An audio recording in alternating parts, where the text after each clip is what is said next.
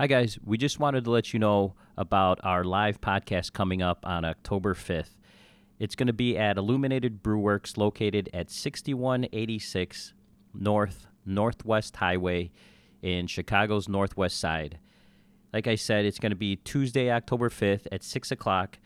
We're going to be doing a live podcast with Dan Trader, and you may remember him from episode 24 with Brian Woznicki. He's the Special Forces canine handler. We're going to be raising money for the AFFI Warrior program. It should be a good time, craft beer, podcasting, and you're going to get to meet some of the guests that you've heard on the show. So sit down, have a beer with them, talk to them. We'll see you there October 5th, 6 o'clock at Illuminated Brewworks, 6186 North Northwest Highway. And thanks again for supporting the show. This episode of Chicago's Bravest Stories is brought to you by the Frontline team. Corey, you know so much about mortgage brokers. I can't even begin to discuss it. And what I love about these guys is that they they pretty much they stick to the golden rule, just like us Vince. Um, something that that they have said over and over again is that if they if they would do it for themselves or their family, that's the golden rule that they stick to when it comes to lending to, to individuals. So, again, these guys are just class act guys. Um, we, well, it's a veteran-owned company. Yep. It's like like anything else in the fire department. You you have a guy. So these are your guys. If mortgage, if you're in need of a mortgage, if you want to refinance or something like that, these are the guys. They've done a bunch of work with uh, other first responders. They know what's going on and you get to work with guys like Joey Matthews, Josh Hill, uh, local two zone Tom Kelly, Ivan and Danielle. Where can these guys get a hold of uh, Frontline Team? So we got their phone number, and their phone number is 630 534 2900. You guys can also email them at the Frontline Team at thefederalsavingsbank.com. That number 630 534 2900? I hope. Is that a 2900? You wrote down. it's, it's close. Text them just to make sure first. Um, any any type of picture, really, they'll, they'll accept it. Uh, again, make sure to check out our guys over there at the frontline team. that one did not That's go gonna well. need some cuts. That did not go well.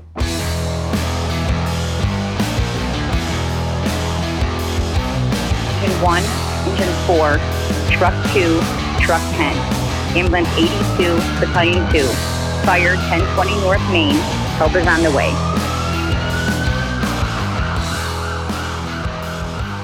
Welcome back to Chicago's Bravest Stories. Me and uh, this fellow right here just got back from uh, a workout for uh, Brian Kalaga's uh, niece, Nicole Laddick. With us today is uh, Alex Griff. What's up, buddy? Not much. Thanks for having me. What do you think of that workout today? It was tough. It was mentally, physically, emotionally, all of it. All of it.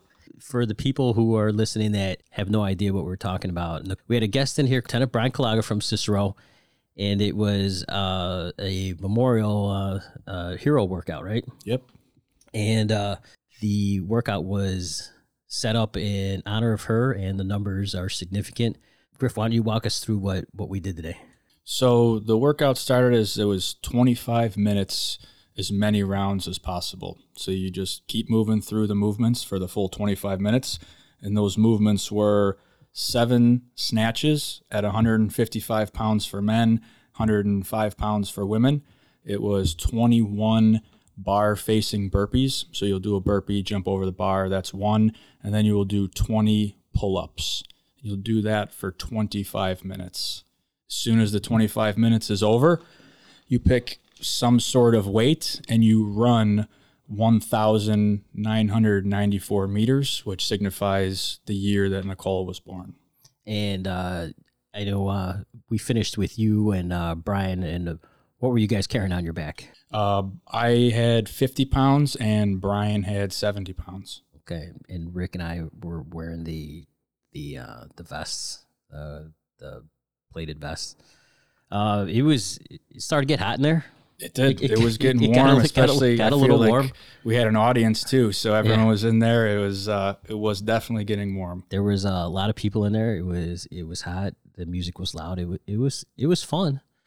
Um, but uh, yeah, definitely a challenging workout. The the burpees and the pull ups were definitely uh, tough, especially when you got later on into the into the workout, like trying to do twenty pull ups. It, it got it it got uh, got pretty tough at the end. Yeah, I mean, and you look at like the burpee movement. That's just a terrible movement in itself.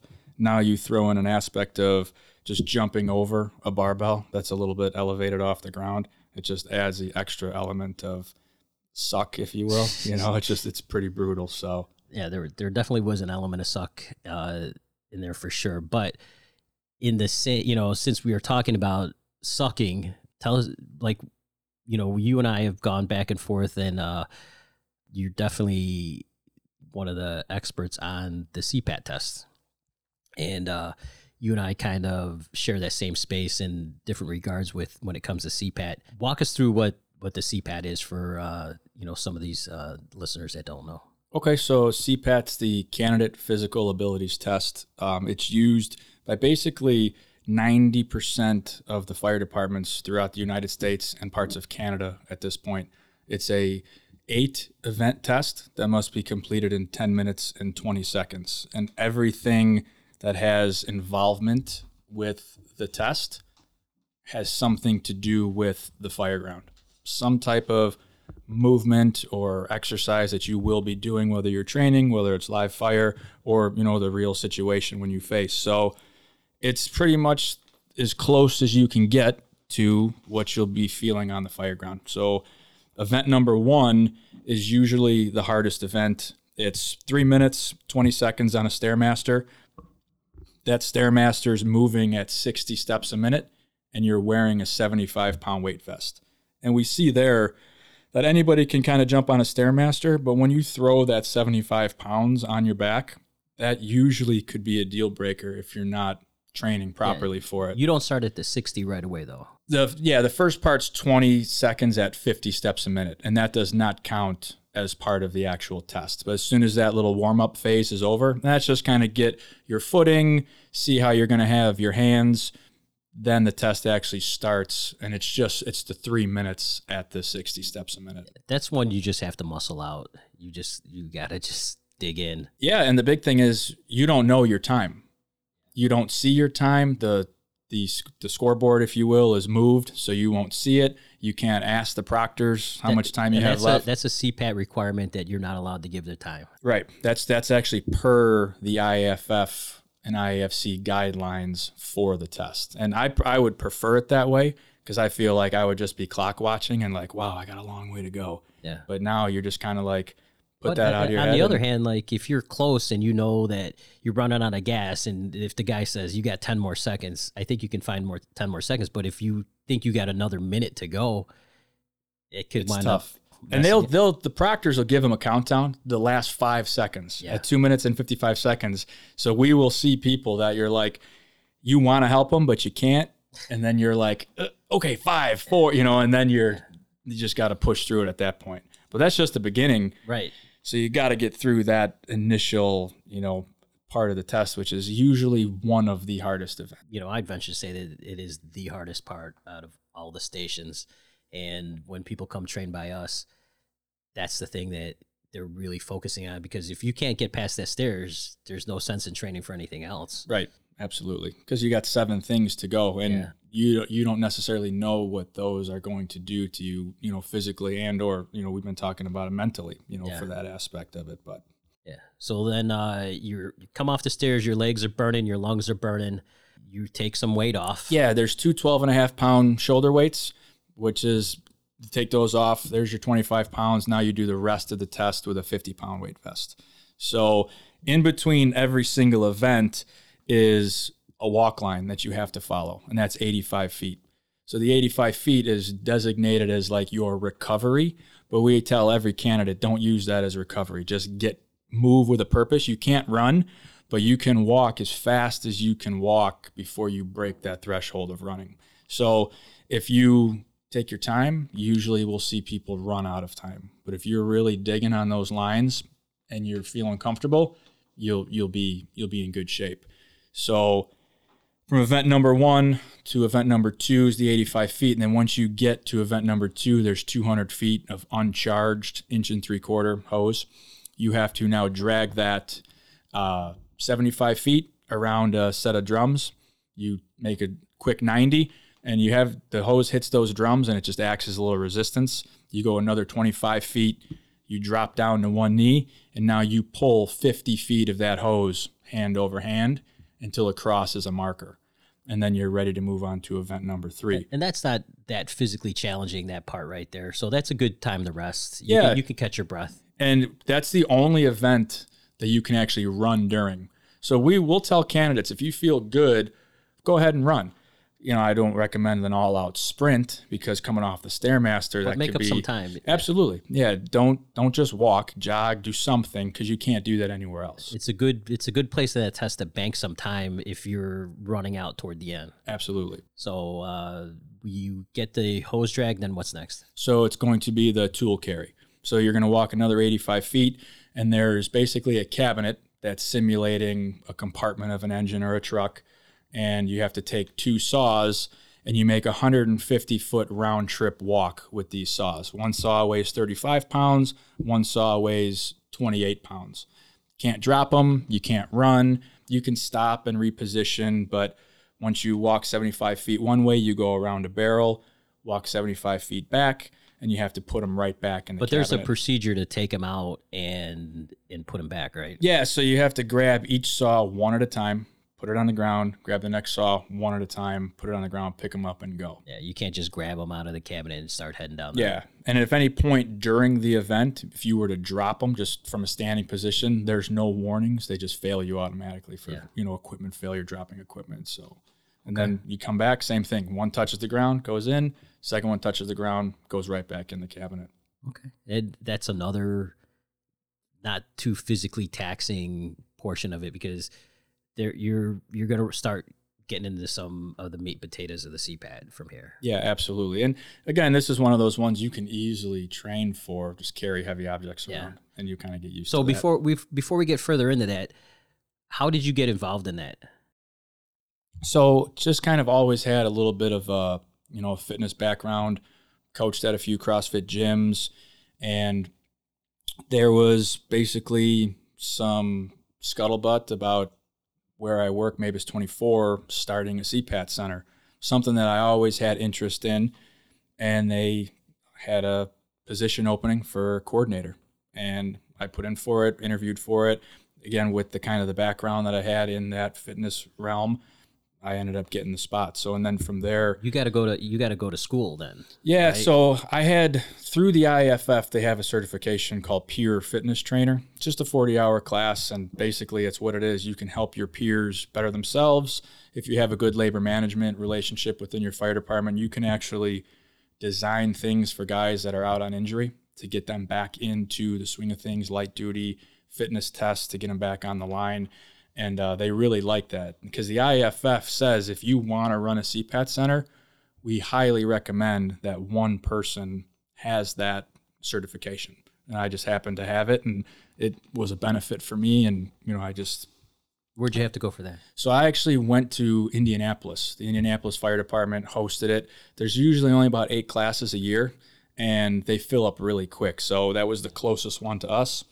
Put in for it, got it, and went down there. And it was it was a beneficial class. They had some pretty high level. You know, they had some doctors in there talking about movement and science and all that. So You actually work out at these classes, don't you? yeah, absolutely, every it's day. Not just it's not just textbooks and powerpoints. You're you're actually moving. Yeah, they uh, because the host department actually gets a list of equipment that they need to purchase for the class, and every single day, even up to the last day, you are doing some type of fitness, and it would be like for you and I, I monitor your movements, and then you would monitor my movements, and we would make the necessary, you know, call out points of performance, you know, any corrective action that needs to be, you know, made if there's an injury, look like, you know, so yeah, they do they do a pretty nice job, and it's guys from all they're all firemen, so they're all you know without you know a couple of those guest speakers aren't, but majority of the instructors are firemen from all over the country, and it was really cool, low key. You know, it was a, it was a fun class.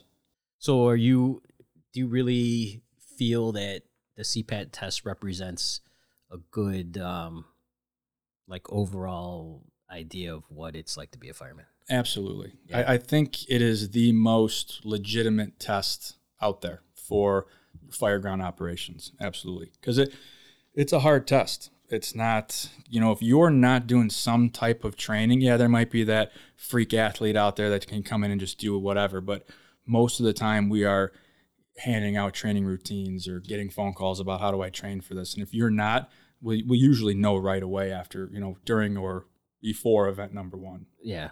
Well, let me ask you this. Let's say you have somebody who's been sedentary for years. Let's say that this person hasn't worked out. Now they got a letter saying that you've been accepted to this fire academy. Show up here with your CPAT card, and now that person needs to get that CPAT, and they haven't done anything. What's your advice to that person? as soon as you get that letter, you can just start doing something. You got to start moving because get an idea of what the events are, and you can do that right on YouTube and do your best to mimic those events in some shape, some fashion. Doesn't got to be anything crazy, but you need to start moving. And for that person, that exact person that you're talking about, I would say, depending on kind of their past physical level or activity, three to six months is a time a, a, a time frame for people to really want to hit a good training you know benchmark. And a lot of things are going to come into play with that you know your nutrition your sleep but you re- you got to just get yourself in the gym and start moving. You know hire a trainer if you if you can if you have the means give them the CPAT test have them build a program call us you know we we have some generic stuff that we will hand out but um absolutely you just got to start I've seen this a bunch of times. People have shown up by us after they've already gone to a trainer to try to move them through. And the limitations for a trainer is number one, they're not they're not familiar with what this test is, or they've never been exposed to it. They don't understand it. And number two, they may not have the they're limited to the equipment that they can use to train. You maybe anybody can go buy a weight vest and find a stairmaster at the very least, if you do anything, get you know order yourself a weight vest. Yeah. And just slowly but surely start getting putting reps in on that that stairmaster. But the the personal trainer, I, I I've seen that a couple times, and you know some people have great success, and other people the these trainers just have no experience with what that test involves and what actually you know what it takes to to get through that test. Yeah, it would be one of those where, you know, definitely finding that right. You know, I mean, number one, I would always suggest like a CrossFit gym. You know, Yeah. they're the most, I think, especially in our line of work, the most well versed, um, whether it be police, fire, you know, EMS, you know, and their equipment isn't as limited as it would be if you went to an Xsport or some type of charter fitness or something Yeah. like that. You know, you can't be banging on a concrete wall at uh, charter fitness, Yeah. but you But know, I definitely think that you should find somebody. yeah, Um, it's not something, especially if you need a lot of help. That's definitely something you don't want to get into on your own. absolutely. Let's leave uh, CPAT in the back burner for now. Uh, how long have you been a fireman? So I graduated the fire academy in 2004. Have you been with uh, Hazel Crest your whole time? Uh, so I was in Hazel Crest part time from 06 to about the middle of 07. Left for a short period of time, and then I got hired back there September 30th, 2010. What'd you do in between there? I went to I was on the contract in Plainfield, and then I worked as a part timer in uh, Posen. Okay. So What department were you working at when you got your first fire? Dixmoor, Oh yeah, yeah, which is no longer a fire department at this Yeah. point, but yeah, but they were in that group with like Robbins Yeah. and Harvey, like where they just burned. it was great, day. and that was that was 2004, 2005. the heyday. a little bit of 2006 and I wasn't even 21 years old and it was just a great place for a fireman to get experience. Yeah, a lot of fun, a lot of good relationships, guys I still talk to today. And uh, yeah, I mean the experience that kind of set that groundwork. So you were on Dixmoor, and like, were you guys short staffed? And yeah, I mean I think we maybe only had three or four people. Yeah, and that was on a good day. and so how did it come in? So we were. It In- was in actually town? no, it was actually in Robbins. Yeah, but we were so close we always got there at the same time because they were in the same you know same Yeah. position as Yeah. we were. So yeah, it was just uh, possible structure fire. They got on scene shortly before us, gave the report. Heavy smoke, heavy fire showing. It was uh, raised ranch. Uh, Dixmoor engine only. Yeah, engine. It was a Dixmoor engine. I think at the time would have been, of course, Robbins, and maybe like a Midlothian squad, an Alsip truck. Yeah. You know that that little area right there. So you guys pull up as second engine. Yeah, we were second due. And uh, Robbins had a line on the ground, and they were short staffed, so they went to go get a water supply. You grabbed the line. That's it. It was sitting right there, boy. right at the front door. What are you gonna do? Yeah, we're not just gonna let it sit there. So yeah, we went in and we had the whole living room back of the building, and it was just a, it, it was, it was a wake up call. Like oh, Yeah. oh, like this is this isn't a tower, this isn't a, a flashover simulator. Like this is real. Yeah. So it was, yeah, and then just That was it, man. Huh? yeah, and then from there it was like, okay, you're you're hooked. You know, Yeah. what do I got to do next? Where do, Right. how, how can I get another fire department more chances to go to fires? Right. And then what was it, another ten years before you touched the nozzle again? I was always look. I still always look for it. Who's got it? Where's it at? So, but yeah, that was that was it. yeah. So you leave. Uh, so the your whole time at Dixmoor, you were like trying to get into a full time department, right? Yeah, because I was still working on. Because I was actually at Dixmoor the same time I started Hazel Crest as a part timer. So I was working a few places because I was still working on getting into medic school. You know, that's of course, you know, at that time too, 06, you had to be a fire medic. So, and I got into medic school while I was in Hazel Crest, and that was one of the things too that kind of took me away from there. I just needed to. Where focus. did you go for medic school? Ingalls. Ingalls. Yeah, so I got through Ingalls, um, and then Plainfield contract as that was my only, you know, Plainfield contract, and then Posen as a medic. You know, I had a couple other places in the interim, you know, just as a fireman kind of thing. But uh, yeah, and then 2010 came around. Hazel Crest was testing, and I pretty much still knew everybody there, and I loved it when I was there because it was another place that was, you know, it was Markham, Harvey, Country Club Hills, just a good area in the south suburbs. And I was like, that's definitely where I want to be.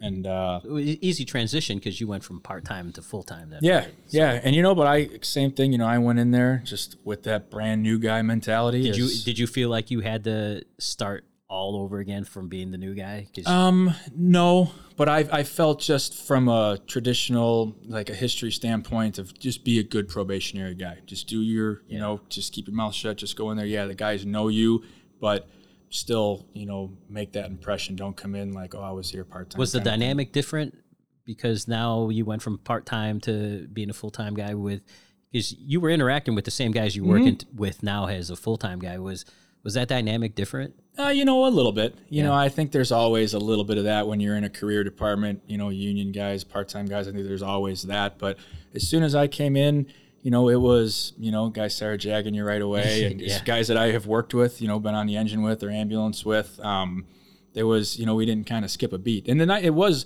for them, I think, you know, there was a, com- and for me also, there was a comfort level. They knew me, they went to fires with me and vice versa, you know. So, all the I knew, you know, I had worked for all the lieutenants at the time when I was part time. None of those guys had changed, so it was uh, it was an easy it, it was an easy transition. But I still you know, I played that role. I walked the line. You know, I thought that was the right thing to do. Yeah, you had uh, good officers coming up. Yeah, I mean, I had some of two guys that I still talk to about, you know, maybe getting promoted, and one of them, Kevin Sears, was really my first like real lieutenant at a fire department. You know, and I mean, I had, I had some good fires with Kevin at Hazel Crest, um, and even when I got hired full time, he was still there, and you know, he's a guy today. You know, we talk probably once a week, once every couple weeks, but anytime I have a question, whether I'm acting up or I just get something like whether we're training somewhere, Kevin's a guy that I just I go to right away. Well, he's a good guy to go to, and he's we're doing a project with him with uh, Genesis Tools, which will be out soon.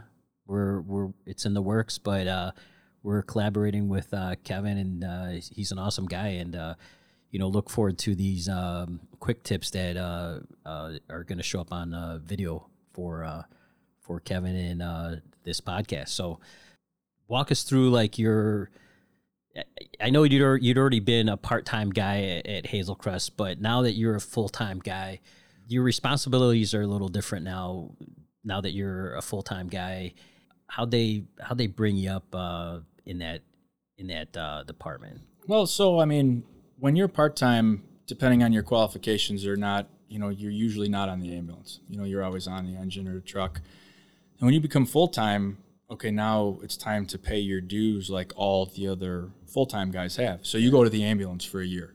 You sit on that ambulance. You you know you'll still go. Just a year?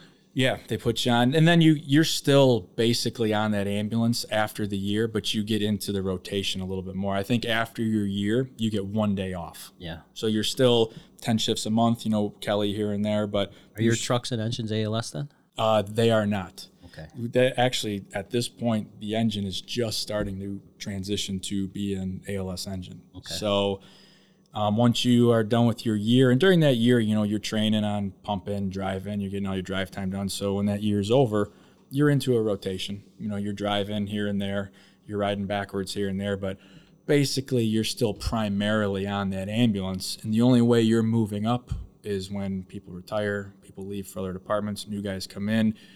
And it's a you know kind of just a pecking order, and I love it. I think it's great. I love this. When you're on the ambulance, though, if you guys get a fire, does that ambulance go? Is it a jump company? Yeah, so it would depend. Usually, if you're on probation, you're always jumping. Yeah. So that probationary guy can get the experience.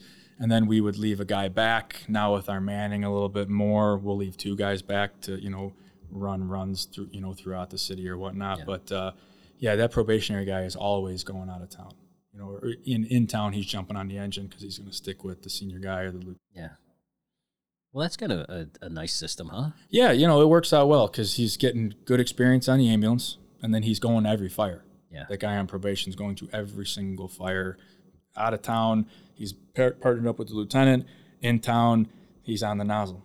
Yeah. You know, so Well, that, that's awesome. Like, it kind of eases the fact that you're on the ambulance to know that if you get a fire, you're going. you're going. Yeah. You know? And I think Not that's only are you great, going, but they're going to put you on the pipe. and I and I think that's a great way to learn. Yeah. You know, because I mean, you can't. Yeah, you know, you got to earn your keep, but how are you going to learn if you're on a hydrant every day? Yeah. you know so i do like that how you know and it's structured pretty much the same way even as our manning has continued to grow to this day we pretty much have that same structure same setup Yeah. so Now, when you got your first fire as a full time guy, what was different between that and when you were at Dixmoor? you know what i you know not kind of like a, a engine cowboy. yeah you know it's just not not too much of a different i think the difference was like you're, you're a career guy this is your home you know but Yeah. as far as everything you know just open the nozzle put water put, put water on the fire Yeah. and not not too much has changed in that aspect for me it was kind of like okay you know what you need to do You just know how to lead out better. That's it. You know, you're doing it more. You didn't have to lead out on the first one. No, they let out for Yeah. me. The nozzle is just at the front door.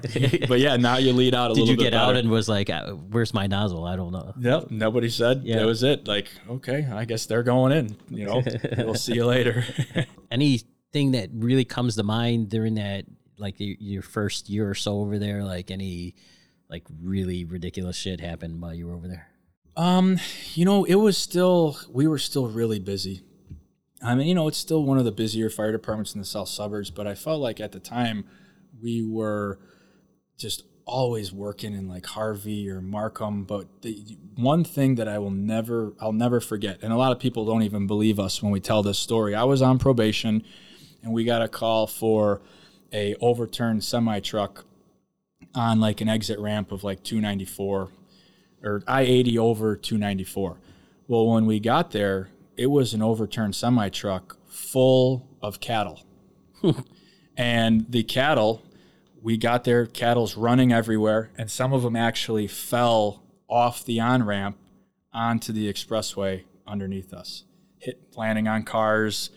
It, it was like one of those things like, this is not real. And then we're in the ambulance treating a patient who had a cow fall on his hood, and all of a sudden you just hear this loud bang. Well, my partner and I just look out the back window really quick, and it's a state trooper shooting one of these cows because it's running around all crazy, running into cars, and it's just like, okay, this is where's the So cameras it, was, it was raining cows at some literally, literally, and it was one of the most unique things that I'm sure I will ever ever see. But that was on while I was on probation, and I will never forget that. just just a freak accident of sorts. But yeah, it's And nobody got killed. nope, nobody got killed except a couple cows. Well, uh, could you imagine you're just driving your car and a fucking cow lion? It's like something out of a movie. You see it, you see it happen in movies, you know. But yeah, that was that was some crazy shit that happened the first year I was there. Yeah. You know? Let's get back to this uh, ridiculous CPAT test. Yes. the dreaded CPAT test. You're recommending that if you've led a sedentary life. Let, well, let's let's talk about like realistic goals for people who show up at who show up at by you to take their test, and you know this person's got ten seconds on the stairs before they they quit. They are disqualified for grabbing on or whatever. What do you tell that person? I mean, we'll give them all the proctors are pretty well trained in the whole CPAT thing. So when they either if they fail or even before if they're asking questions, we just give them all the basic tips and tricks on what to do. But the big thing is if they do fail on the stairs, we'll tell them, listen, don't sign up for a test next week. The test isn't cheap, and obviously you possibly aren't a full time employee anywhere yet, so you know you might be working part time 140 160 bucks a crack starts to add up after a while Yeah. so we'll give them wherever they fail we'll give them their tips and their tricks on hey this is what you should be doing take it leave it you know because again it is a business you know we want to run as many people as we can but we also look at it from the standpoint too is that person might end up working with us Yeah, that's the thing I was about to say. Like you know so that guy might be taking that CPAT because he's going to fill a spot over by you. Yeah, so we definitely we and that's I think separates us from a lot of organizations is we do all the proctors take some stock and some pride into each and every candidate. You know, we there's a conversation, you know, even if it's as little as, "Hey, where are you testing?" "Oh, good luck."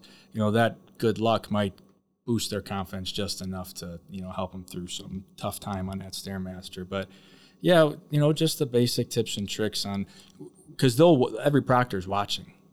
You know, and if I'm watching, you know, and they ask me, you know, we'll give them whatever advice we think is going to help them pass that test because you got to take it.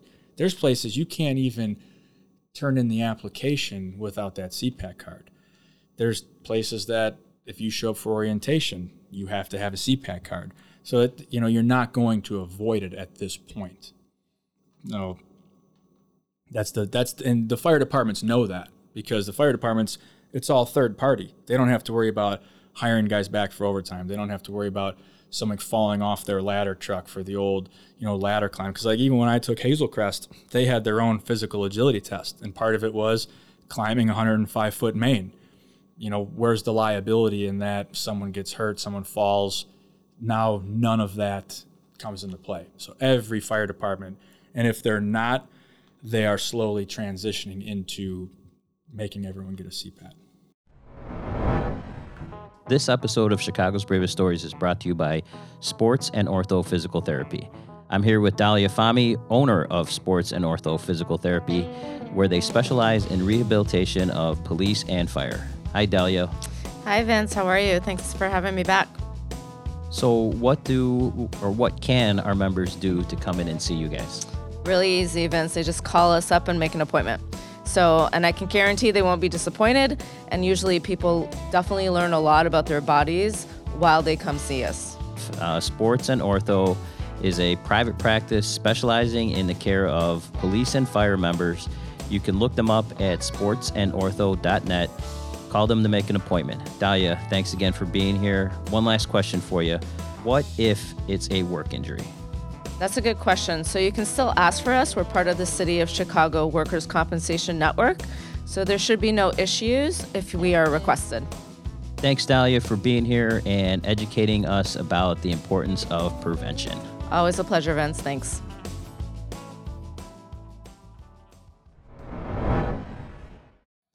How uh, how bad did COVID affect uh, your program over there? So we shut down for probably about two months.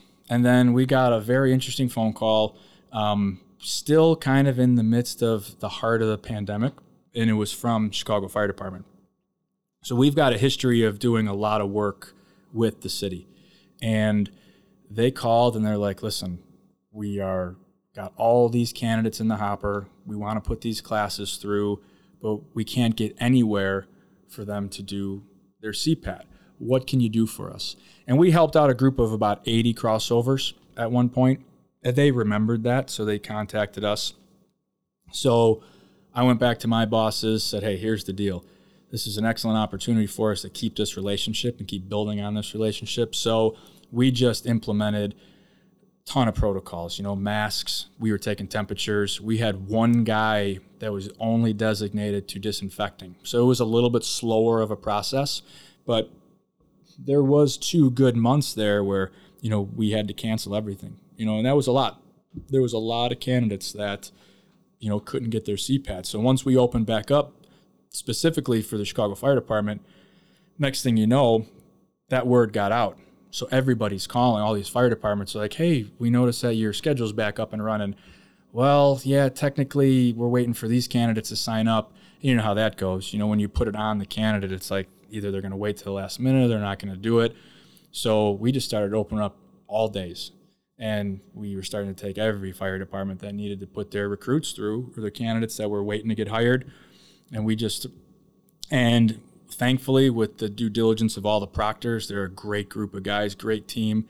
We didn't have one single COVID case that we know of come out of MABAS 24 CPAT, both from a candidate side and the proctor side. And everybody was very, you know, everyone had their masks on. The disinfecting policy was, you know, very strict. Did they have? Did the candidates have to take the test with masks on? No, that was optional to them. If they wanted to, they could. All the proctors had face coverings, safety glasses, so the proctors were protected, and we explained that to. Because that would skew the test a little bit, don't you think? It would. It would. Because we actually got a letter from the IAFF. We had two letters. One, they recommended just shutting down. Yeah. They didn't want us to run. Well, again, it's not necessarily their you know business per se. And then two, once they found out we were the only CPAT center that was running, um, quite possibly in the state and the country, because I was talking to a couple places in Florida. They contacted me and said, "Okay, we want a detailed list of your COVID protocols," and then they actually started sending that out to other CPAT centers. So pro, uh, COVID protocols didn't exist until you made them. And yeah, because the only protocols were being used by other. yeah, because the only thing the IFF said is we do not recommend running CPAT at this time. Well, let let's put things into perspective with in regards to the IFF. So they license the CPAT, right? Yep. And and you pay like what would be the same as like an affiliate Yep. fee, right? So you can't like exist without the the international, right? Right. So we we pay them five thousand dollars a year to hold the license. They're just like a medical director. That's they, Yeah. they sign our paramedic license basically. And if we violate any rules, if we have some type of crazy egregious mistake, they can pull that license. So they, you know, they're, they're they have a watchful eye over their limited license holders because it's ultimately their name on it. You know, if it goes to lawsuit, they actually are the ones that supply the the teams and everything that'll help Well, I, us. I don't think you can say if it goes a lawsuit because they've fought many lawsuits Yeah, uh, regarding this test. And I, I remember reading back when I was doing homework on the CPAT test, there was a little disclaimer in there that at any point they could require you to video certain aspects of the test on their behalf to um, because of some lawsuit, right? yeah. So what we did with that is we have a camera. We have basically one eye in the sky that's all motion detected. And And, and what what is that like? They in case they does everything get videoed? not so for us, everything is videoed. As soon as you move on that course, the camera's running And until that, it that's a liability thing for you guys, right? Yeah, and because here, if a candidate feels that they were unfairly proctored, Right. and they do go to the IFF, the IFF is going to do their due diligence.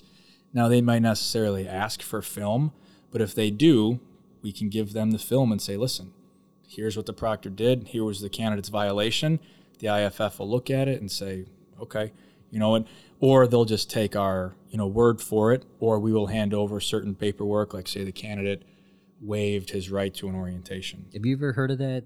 Um, since you've been doing this, that a candidate has filed a lawsuit stating of like unfair practices or unfair testing. No lawsuits, but they have complained to the IFF. But there has not been any type of lawsuit. Is the complaints mostly just proctor to candidate issue? Yep, that's Yeah. all it is. Usually, like, well, he failed me for this. Yeah. and then it's documented why did they fail and the first question usually is like well did they do orientation no because if you don't do orientation you come in sign okay go with that proctor take your test Well, that's a, another 100% thing that you should do if you're challenging this CPAT test right away is get that orientation. That that's a huge thing that you need to get done. absolutely it's not it's a benefit so we did a little study i think we had a uh, it was last year the year before it wasn't a covid year but we it was like a 70% pass rate to candidates that took orientation versus that didn't take orientation Really? Like it was just it was wild because we actually put you out on the course. We walk you, we talk to you. You're not timed. You're not just, time. You can ask any question you want, and You just can, that you can benefit. play with any prop. Yep, we let them put their hands on it. It's just a benefit for them. Yeah, it's just 100%. unbelievable. So we always tell them like, if you you should, especially if you you know going back to your you know subject that you used hasn't done anything in three to six months. The test isn't only physical. You have to follow directions. If you start walking the wrong way, the proctor gives you one chance to get back in line. If you don't get back in line, they just fail you. Who wouldn't want to see a test prior to taking it? Yeah, and that's Why, why wouldn't you want to take So advantage of that? here's because everyone who does know a little bit about the CPAT will say, well, it's the same test. Absolutely, it is the same test. You take it in Alaska, Alabama, Illinois. It's the same exact test, but the only difference that there is is the building that it's housed in. So I've seen facilities that we have set up that you're taking 10 turns Yeah. to get the 85 feet. So those sometimes could be hard to follow. So they're like, well, if it's the same test, I don't need an orientation. But the test literally could be different. Now, yes, events one through eight are the same, 85 feet from event to event, they're all the same, equipment's the same. But how you get there and what you have to go around could be something Well, what's different. unique about your place is you have a big facility. There are CPAT centers that are just in the bays of certain firehouses, and you have to have those 85 feet. So those lines keep crossing each other. Yeah, And you could get completely turned around and confused if you're not paying attention. absolutely. And once you go off the mark there, you're done. Yeah, like so for us, every line is a new color, so it does help. We'll be like, okay, follow the orange line. You just stay on that line till you get to where you need to go. But I have seen facilities, for example, they have all white lines. Yeah. And they, like you said, they're crossing all over the place. I looked at it when we did like the validation. And I looked, and I was like, I'm lost. I don't even know where I would be going right now if I didn't have someone like literally pointing every step of the way. Yeah. So You know? Another thing that I don't think people can appreciate is every little piece of equipment that you have to have for that CPAT, you have to get through that authorized dealer. You can't just go to Home Depot and get a pair of gloves, Right. which are you could get those gloves at Home Depot, mm-hmm. but you have to get them from that CPAT place. You have to get the helmets. You have to get everything has to be the same. There is that that transparency of the test is the same, the equipment's going to be the same, but for you to replace that, you you know you can't fix a prop by going to Home Depot and making something that you can fix yourself or whatever. Everything has to be. And from what I I mean, you're you're paying a premium for this stuff. It is. It's a you know, there's a good cost that is associated with starting up a CPAT and you know purchasing the equipment, whether you're training with it or whatnot. But it, there is a premium on that. Yeah. So anybody who thinks that that part of the test is unfair or skewed or whatever, you can't you can't change that. Yeah, like that's nothing. I have Yeah. people all the time that bring their own gloves, and I tell them you can't wear those, and they get mad at me. I tell them like, listen, this is not my rule. Yeah. If you have an issue with this, here's the number for you to call. But other than that, yeah, we have every, like, and you know, we have so much equipment. You know, we're always we have new stuff. We have some stuff that's worn, but uh, we have enough for however many people. Because I mean, we're doing forty to fifty people every testing day. Do you get do you get audited uh, at a certain rate? So the IFF at any time can come in and do an audit. Anytime they want paperwork, course, they'll measure your walk lines. If you don't have that audit and you set up a CPAT center, um, they basically it could be on an honor system, or you can hire a third party company to come and do it for you. Proctor, do your trainers, proctor, you know, get your training done for their proctors, get the course validated. All that can be done by a third party. But there's there's nothing saying that uh, at least once a year they're No. gonna come in there. nope. That, they'll tell you like, hey, at any time we can, but nothing on like specific time frames. Have you guys been audited? no No. Okay. I'm gonna make a phone call. deal. I know the guy pretty well. Call him. Tell him I said hi. yeah. Okay. Here's the other thing: when people show up, what's your recommendation for what they should be wearing? Shorts, sweat, or you know, shorts better than sweats, or gym shoes better than any recommendations on what these guys should be showing up? A sweatshirt versus a t-shirt, like anything, because for some people this comes down to seconds, Yeah. uh, whether they pass or fail. So, So- any recommendations on that? right off the get go, per the rules and regulations, no shorts are allowed. So you can't have shorts. If you walk in and you have shorts on, we turn you around and say, "Go." There's a Home Depot, there's a Menards, there's a Walmart. Go get some pants. Yeah. Um, so no, no shorts, no open-toed shoes or open-heeled shoes. So you have to have gym shoes, sweatpants, running pants. I would say whatever you're comfortable in is a long pants and a gym shoe. The lighter, the better when you're out there. You know, you already got extra weight with you, so why wear steel-toe boots? Um, why wear Carhartt pants? You know, it's just wear things that are comfortable for your movements that you're going to be doing. I wouldn't wear high tops. No, you know, I definitely wouldn't wear. You know, Maybe Chuck Taylors. You know, I mean, that wouldn't be a bad choice. yeah, something nice flat. You know, but Yeah. a comfortable gym shoe, something that and something that's not like brand new, something Yeah. that you've trained in. And if you're training in a specific attire, just wear that attire to the test.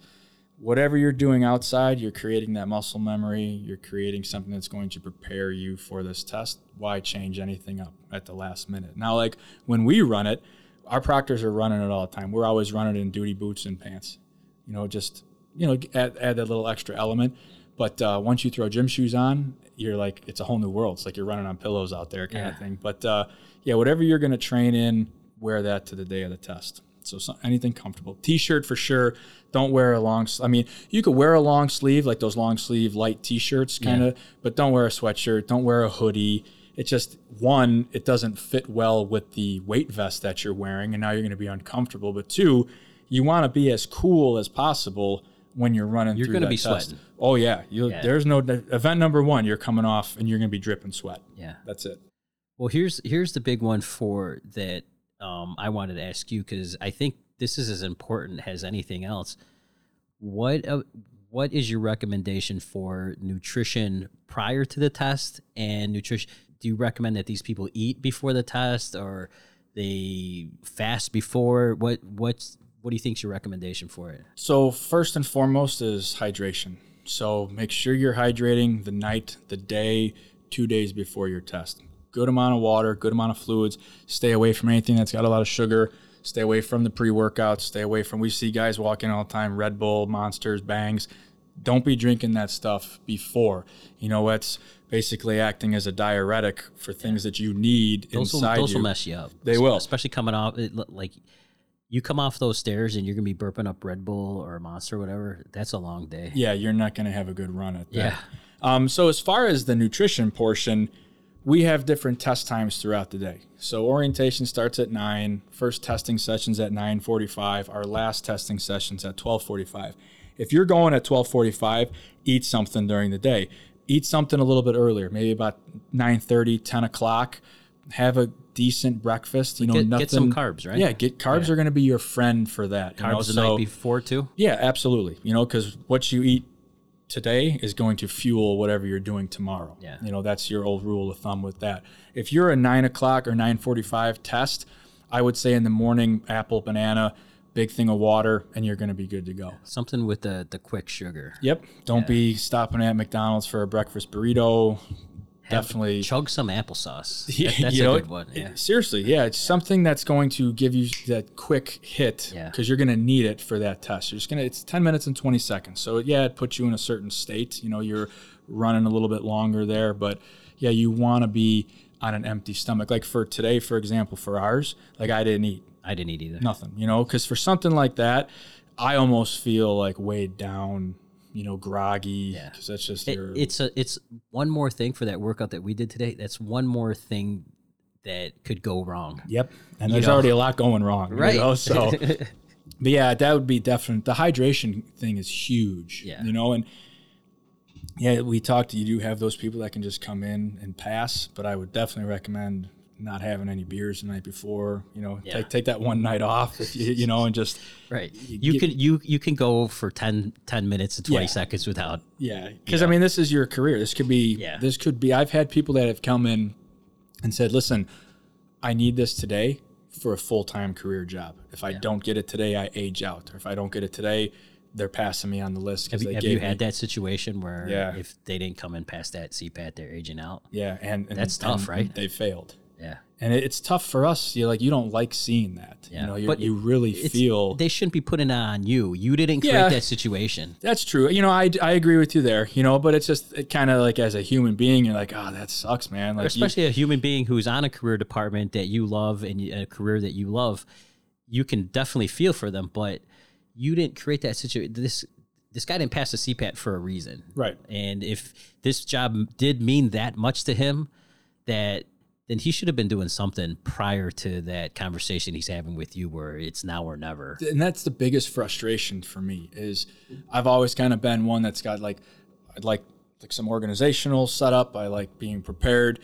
The guys that come in and we'll ask them, "Hey, who you testing for?" XYZ Fire Department. Oh, when's the CPAT due? Tomorrow. Yeah, And then they fail and they're upset with us over, you know, whatever, however they fail, they're just upset in general. Like, why are we waiting to the last minute? You know this card is going to be good because I have I do have the guys that are proactive that they come in and I'm like I just saw you six months ago. He's like yeah, but I don't know, and they you know they come in and get it again and they're good for another year. And so those are the same guys that do really well at their career job. yes, when they right? get hired, you're like man, I'm happy that he's on this job. Yeah. The guys that are the last minute guys, like that is one thing that just it drives me crazy. Yeah.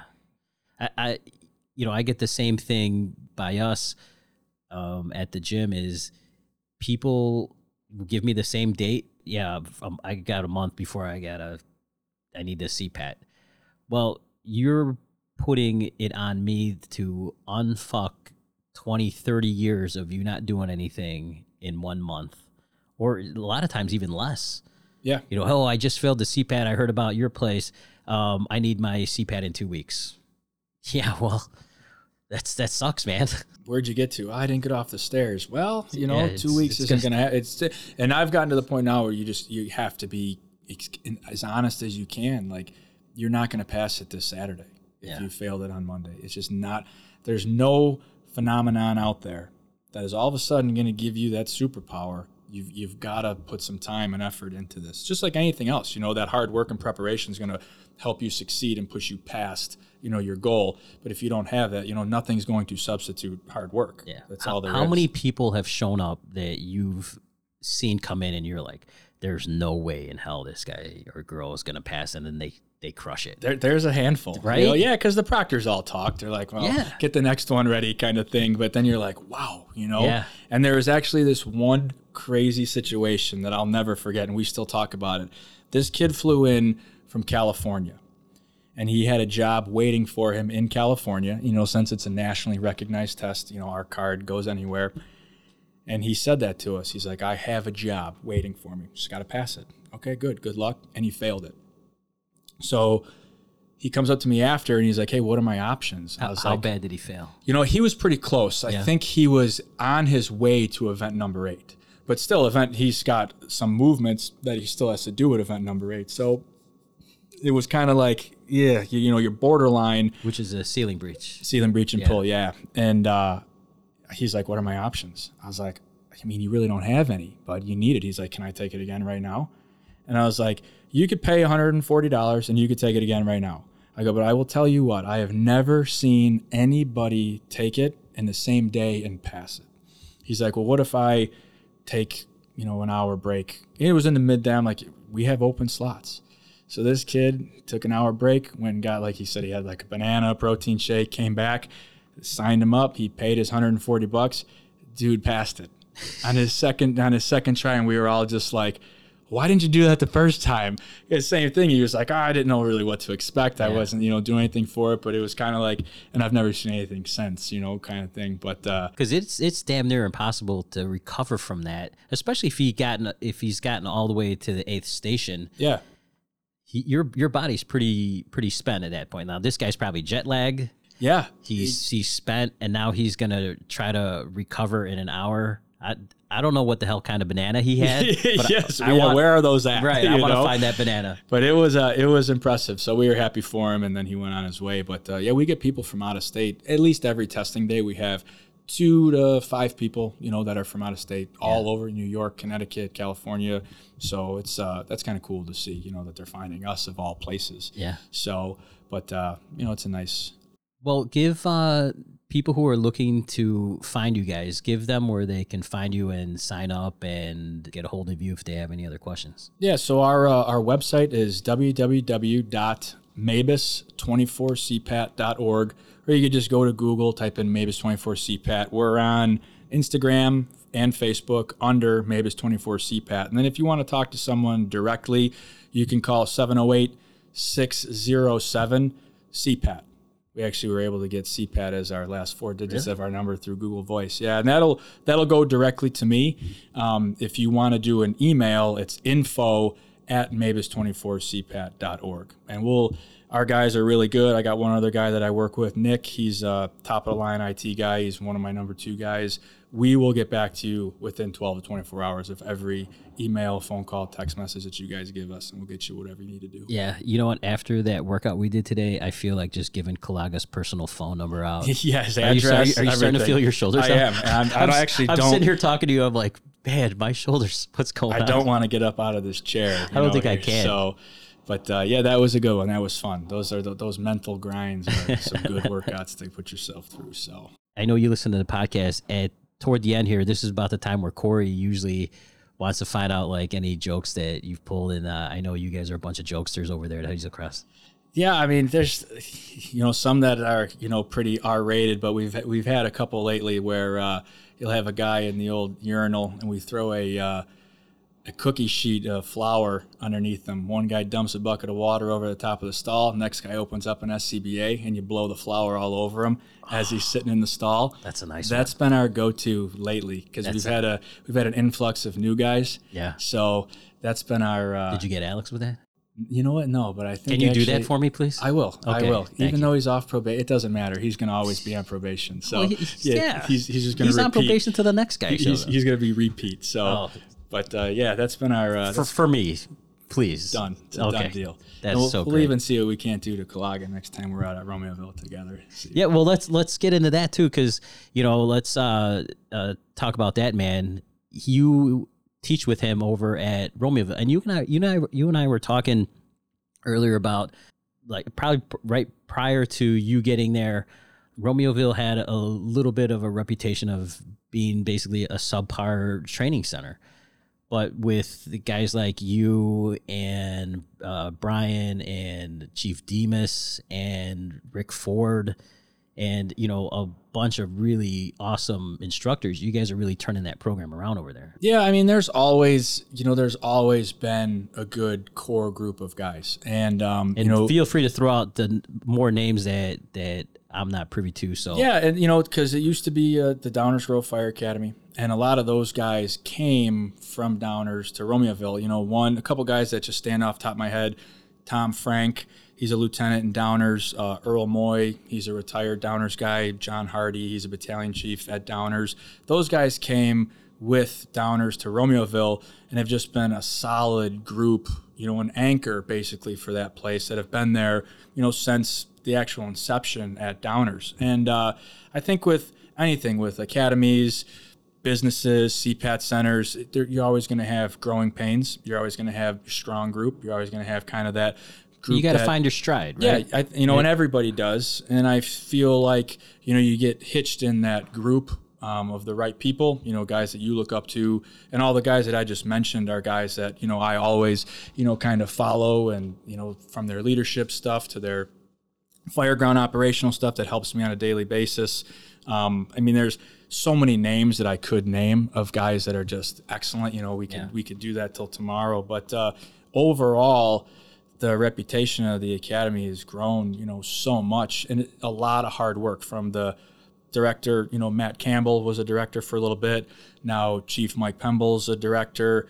Those guys have put just endless amount of hours into props and instructors and curriculum development. And you can see it, you know, you see it in CEQs, you see it in the performance of the BOF classes.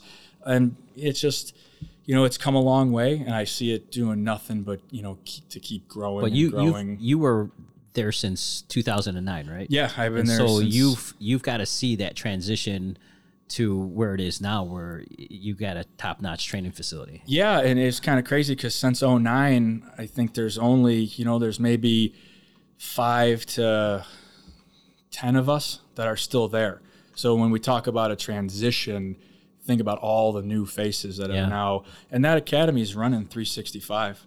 24 7 you know it's there's never something not going on whether it's logistics work building out the facilities whether it's classes on campus off campus remote you know there's all kinds of stuff that's always going on so yeah from 09 to now I mean, it's just unbelievable, especially too, just like I said, the development of new classes and being kind of like the forefront for the new ATF class, you know, where the state came up and used us as like their beta test and said, okay, let's see what happens. Now it's, you know, it's all over the place. But uh, yeah, it's, it's turned into a good, you know, and What's, what's your favorite class out there? uh, so I've got to go with the engine operations class. You know, that was my program. Yeah. I just I love I love being on an engine. You know, because I don't know. There's just something about leading out that first line. Yeah. You know, you can't put out a fire with axes and pike poles. You know, I know all those truck Well- guys get well, upset about Kalaga that. will disagree with you. He will, but again, you know, he, he he's flat out said he doesn't know why there are hoses in the back of those engines. I've seen Brian on an engine before, and it's probably good that he just stays on that truck. You Yeah? know, he yeah he'll he'll send Snapchats and he'll be like, I don't even know what this thing is. Why am I on this? Well, did you listen to his podcast where he showed up and like there was no engine work being done? yes, Right? Like, yes. And, and that, uh, you know, back then that was the culture. Like it, nobody went inside, nobody Yeah. did anything. Like, but just to hear those stories, and that's why I love having guys like Brian on, because the way we, things operate now, like you could never imagine that that was like that back then. You yeah, know? absolutely. You send you know twenty truck guys around to a burning building and like uh, it's not going out. Yeah, it's uh, it, it, everything seems to come full circle with that, Yeah. you know. But uh, yeah, it's a, it's a fun place to work, and you know the big thing is too, it's like a it's like a big firehouse. Guys just from all over, Yeah. different different teams, if you will, and it's uh, you know you're always going to get different opinions, you're going to get different techniques, tactics, all that, and uh, everyone seems to work pretty well together. You know, of course, you have your personalities and your relationships, but you know I think that's with anything. Uh, so yeah, it's uh, it's definitely a good good spot.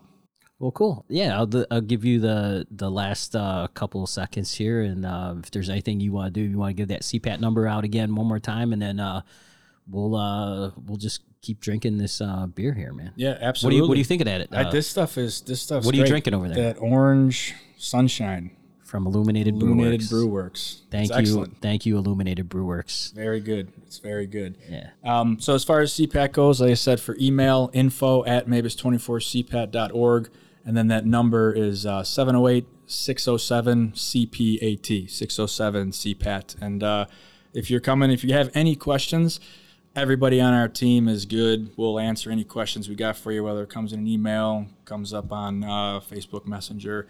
Guys are always going to get back to you. So, but definitely come in prepared. Know that it's it's legit. It's kind of a real deal. So Yeah. you need it to get a job. You know, it's, that's It's worth it. that's the bottom line. Yeah, It's so, worth it's worth ten minutes and twenty seconds. Yeah, You- absolutely. Just to grind it out. hit the go button. Yeah. But uh, thanks, buddy, for coming in. Uh, it's a long overdue. I'm glad you came in. And if you can do me a huge favor, since I can't lift my arms, do you mind hitting that, that red Yeah, button? yeah. So I'll tell Kalaga that uh, I'm I'm your I'm a repeat guest since I was here. We're gonna before, turn yours, so- even though yours is uh, an hour. We're gonna do a two-parter. perfect, just so he doesn't have. one. Yeah, just so he doesn't have That's what I like to hear. for right. for making us do that good workout today. All right. Well, thank you, my friend. All right, thanks, buddy, for coming in.